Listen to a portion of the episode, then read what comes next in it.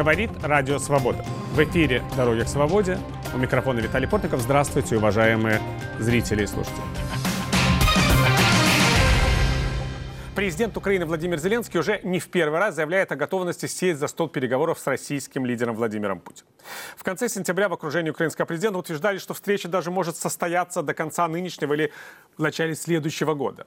Несколько месяцев назад Москва направила в Киев проект возможных решений двух лидеров по итогам встречи с глазу на глаз. При этом в Кремле дали понять, что не будут обсуждать вопросы Крыма и Донбасса, а 11 октября российская газета «Коммерсант» опубликовала оскорбительную статью об Украине авторства заместителя председателя Совета Безопасности России, бывшего президента и премьер-министра страны Дмитрия Медведева. Могут ли на этом фоне вообще состояться переговоры Путина и Зеленского? Что означает статья Медведева? И можно ли утверждать, что последние заявления Кремля свидетельствуют лишь об укреплении агрессивных планов России по отношению к Украине? Ответ на эти и другие вопросы будем искать с нашими гостями. В студии Александр Хар, украинский дипломат, эксперт Центра оборонных стратегий. Здравствуйте, Александр. Добрый день, Виталий. И с нами на связи по скайпу Илья Пономарев, бывший депутат Государственной Думы России и предприниматель. Здравствуйте, Илья.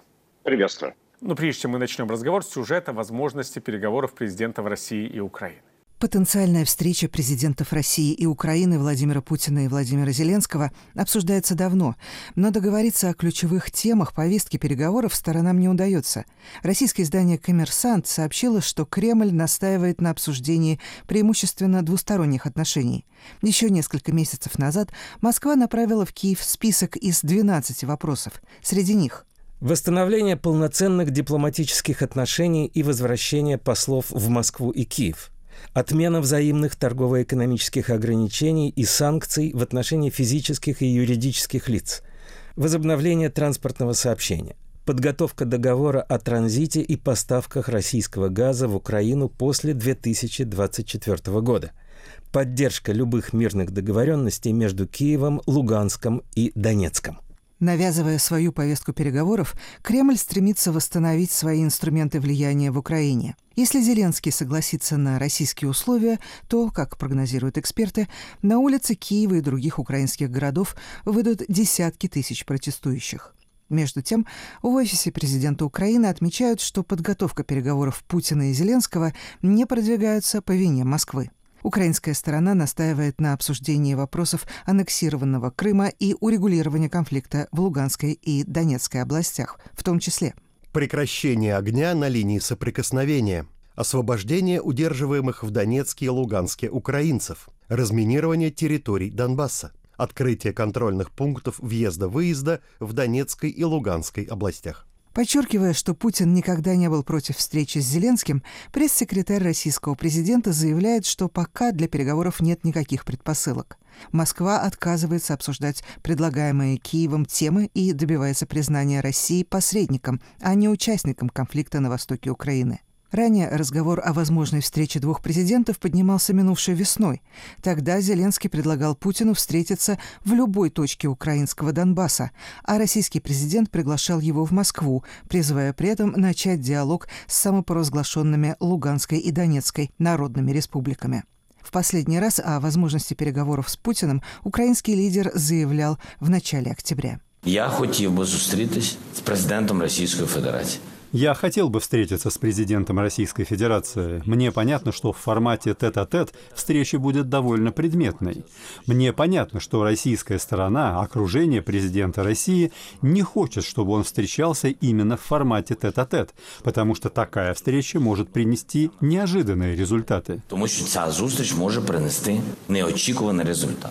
Зеленский готов к диалогу с Путиным, в том числе в рамках нормандского формата. Однако в Москве заявляют, что вряд ли нормандский саммит состоится в ближайшее время, поскольку не выполнены договоренности лидеров Украины, Германии, Франции и России на предыдущей встрече в Париже в конце 2019 года. Тем временем Украина, по словам главы внешнеполитического ведомства страны Дмитрия Кулеба, ждет от Кремля четкого ответа о готовности Владимира Путина встретиться с Владимиром Зеленским. Ну вот действительно, на самом деле происходят какие-то определенные противоречивые вещи. С одной стороны, президент России Владимир Путин разговаривает с федеральным канцлером Ангелой Меркель или президентом Франции Эммануэлем Макроном о возможности оживления нормандского формата. И в Кремле говорят, да, нужно оживлять, нужно разговаривать лидерам. Мы дадим даже поручение министрам иностранных дел, чтобы они встретились и обсудили. Буквально на следующий день глава российского внешнеполитического ведомства Сергей Лавров говорит, я вообще не понимаю, почему министры должны встречаться, о чем им вообще говорить. А пресс-секретарь президента России Дмитрий Песков говорит, что, в принципе, мы исключаем возможность переговоров с Владимиром Зеленским, потому что он говорит не то, что нам нравится. Так, как будто переговоры — это беседа с тем, кто говорит обязательно нравящиеся себе вещи. Вот в принципе, в чем смысл, я бы сказал, российских подходов? Просто игнорировать ну, Зеленского или играться вот в такие вот? Первое, естественно, что в системе власти и понимание, что такое власть э, в Российской Федерации и Украине, соответственно, не соответствует э, тому, что происходит у нас. И даже начал бы не с этого. Я бы сказал бы о популизме. В свое время господин Трамп считал, что он встретится с Ким Чен Ыном и посмотрит ему в глаза, и они о чем-то договорятся. И они о чем-то договорились, правда, мы уже видим, следующий президент стал во главе страны, и э, ничего не изменилось. Вот столь приблизительно такое же отношение, мне кажется, у нас, ну, у нас должно быть к господину Зеленскому. То есть он верит в то, что он может встретиться с Путиным, выложить какие-то такие убийственные аргументы, гуманитарные или там, человеческие, и изменить всю эту машину имперскую в другую сторону и договориться о чем-то.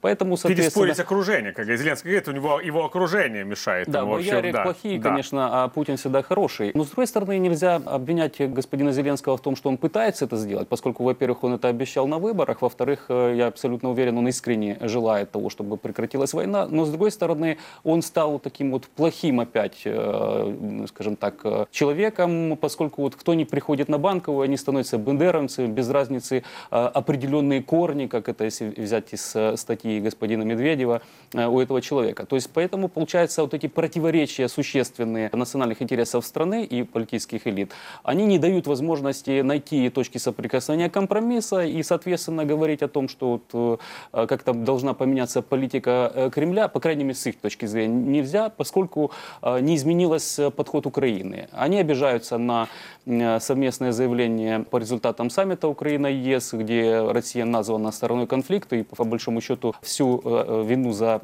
срыв мирных договоренностей возложена на Кремль. Когда, собственно, как бы российская позиция «нас там нет», они это повторяют каждый день. И вторая вещь, что именно Киев, киевские власти, я не знаю, чем господин Кличко им э, там насолил, они постоянно об этом говорят, вот как бы срывают эти переговоры. Поэтому нет сущности для переговоров, поскольку, слава богу, украинский президент не идет на так называемые компромиссы, а фактически сдачу национальных интересов. Ну и, соответственно, ничего так не изменилось в России вокруг России, чтобы они пошли на настоящие компромиссы, чтобы прекратить эту войну. Илья, вот в принципе, в чем суть российского подхода? Ведь когда президентом Украины был Петр Порошенко, тоже в Москве говорили, ой, подождем следующего президента, у нас много времени.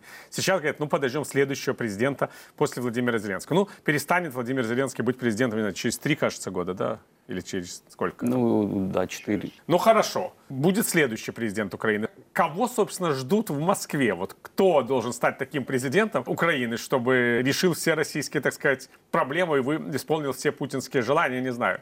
Виктор Медведчук или Дмитрий Козак, может быть, сразу. Вот на кого украинцы должны избрать, чтобы как-то вообще решить проблему кремлевских желаний? На самом деле практика показывает, что чем более горячо человек в ходе своей избирательной кампании говорил там про русский язык, про российскую ориентацию, тем резче он обычно эту ориентацию меняет после выборов. И мы это видели уже, в общем, на самом деле неоднократно. Но, тем не менее, Москва все равно исходит из э, простого представления о том, что Украина не самодостаточное государство, что она должна существовать либо за счет Востока, либо за счет Запада.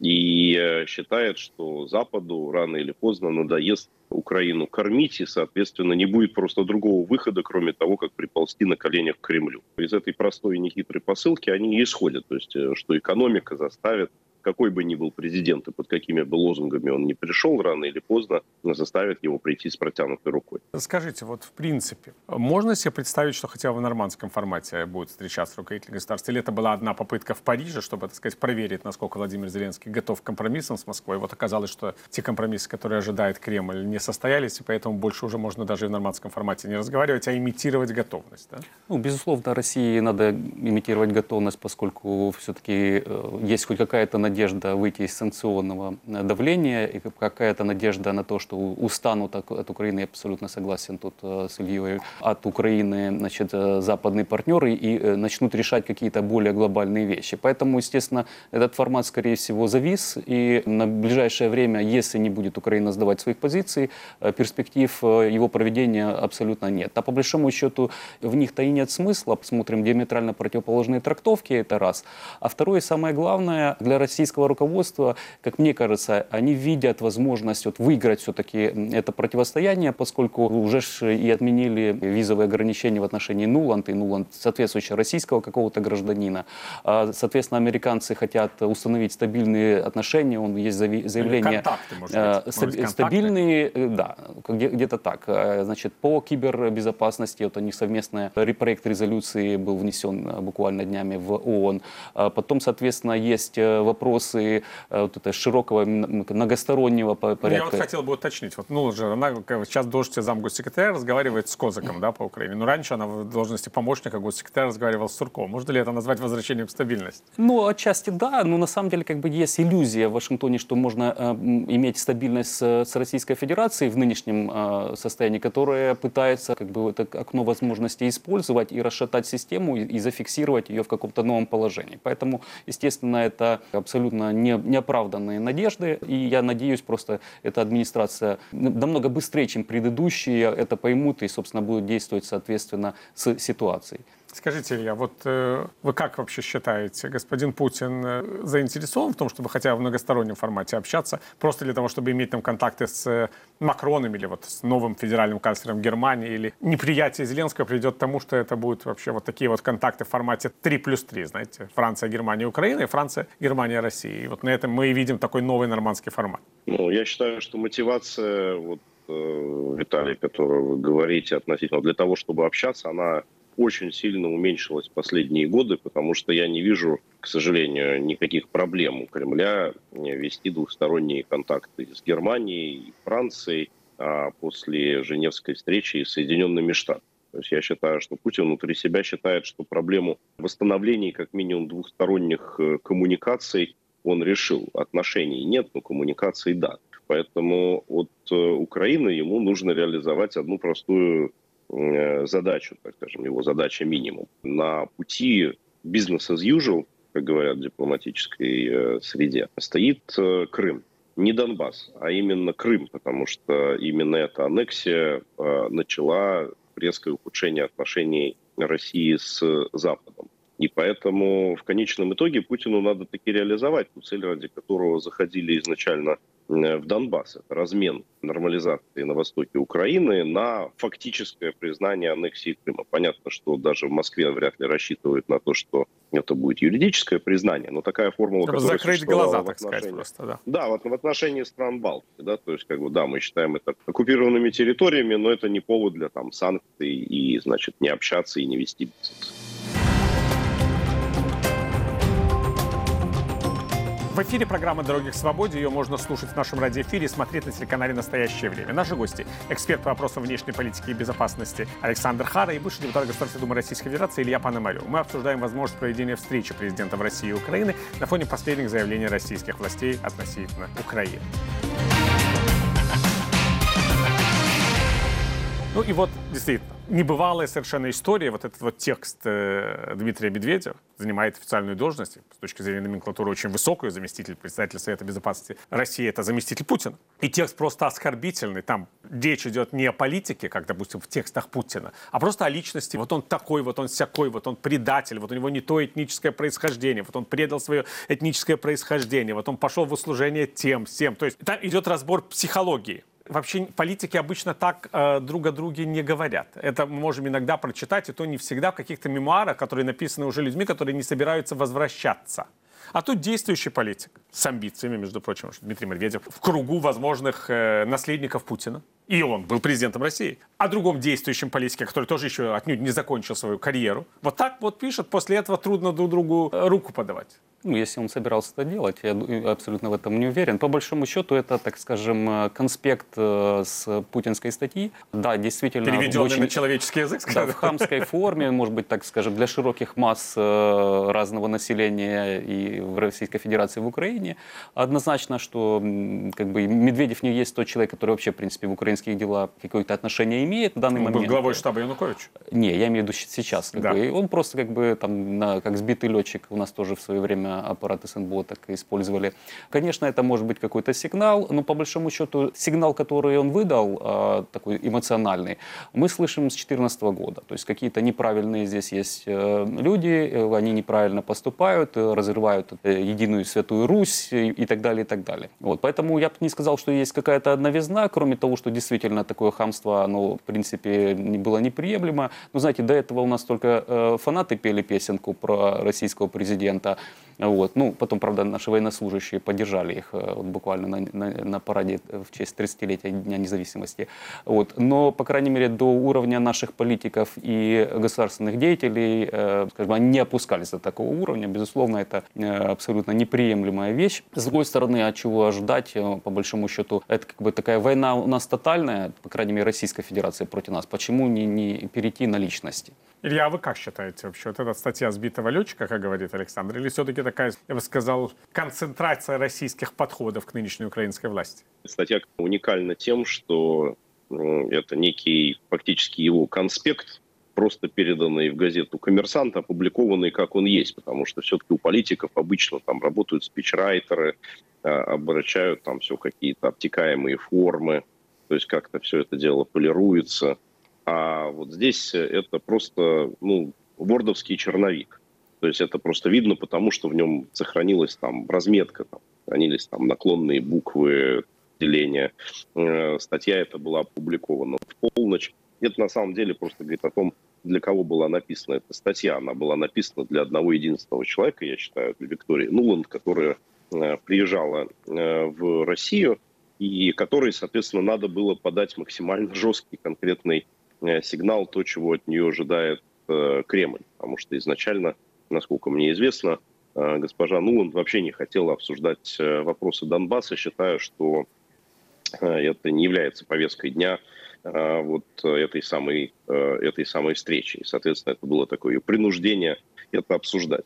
Я тот редкий случай, когда я не считаю, ну, не согласен с, с Александром, я не считаю Медведева сбитым летчиком. Я как раз считаю, что это человек, которого Путин вывел осознанно в такой резерв э, Верховного командования, специально убрал, потому что Медведев фактически нес ответственность за пенсионную Тут я реформу. на сторону Ильи становлюсь, Александр. Ну, обращусь к Александру.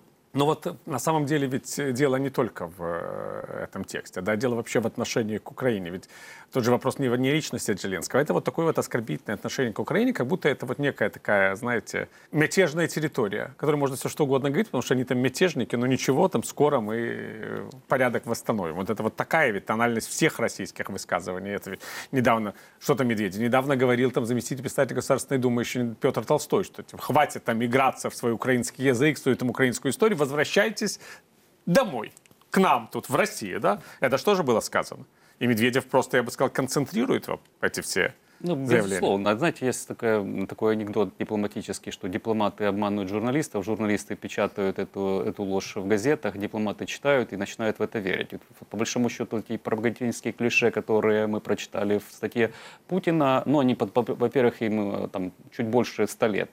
Это раз. Во-вторых, э, ничего, собственно, как бы не изменилось, просто какая-то там придали ей какую-то э, псевдонаучности. Поэтому то, что как бы происходит, это просто-напросто под, подсознание, просто оно было выведено э, наружу и было, ну, скажем, замарана бумага таким образом. Однозначно, что то, что происходит, и те люди, которые считают себя политиками, вот вы вспомнили, то для Толстого он должен был быть говорить не о войне, а о мире. Вот. И его хамские, скажем так, высказывания не только вот, которые были буквально пару дней назад. А до этого они не красят э, человека, который считает, что он имеет там какую-то голубую кровь. Ну, имперскость э, никуда тоже не делась, она просто меняла формы.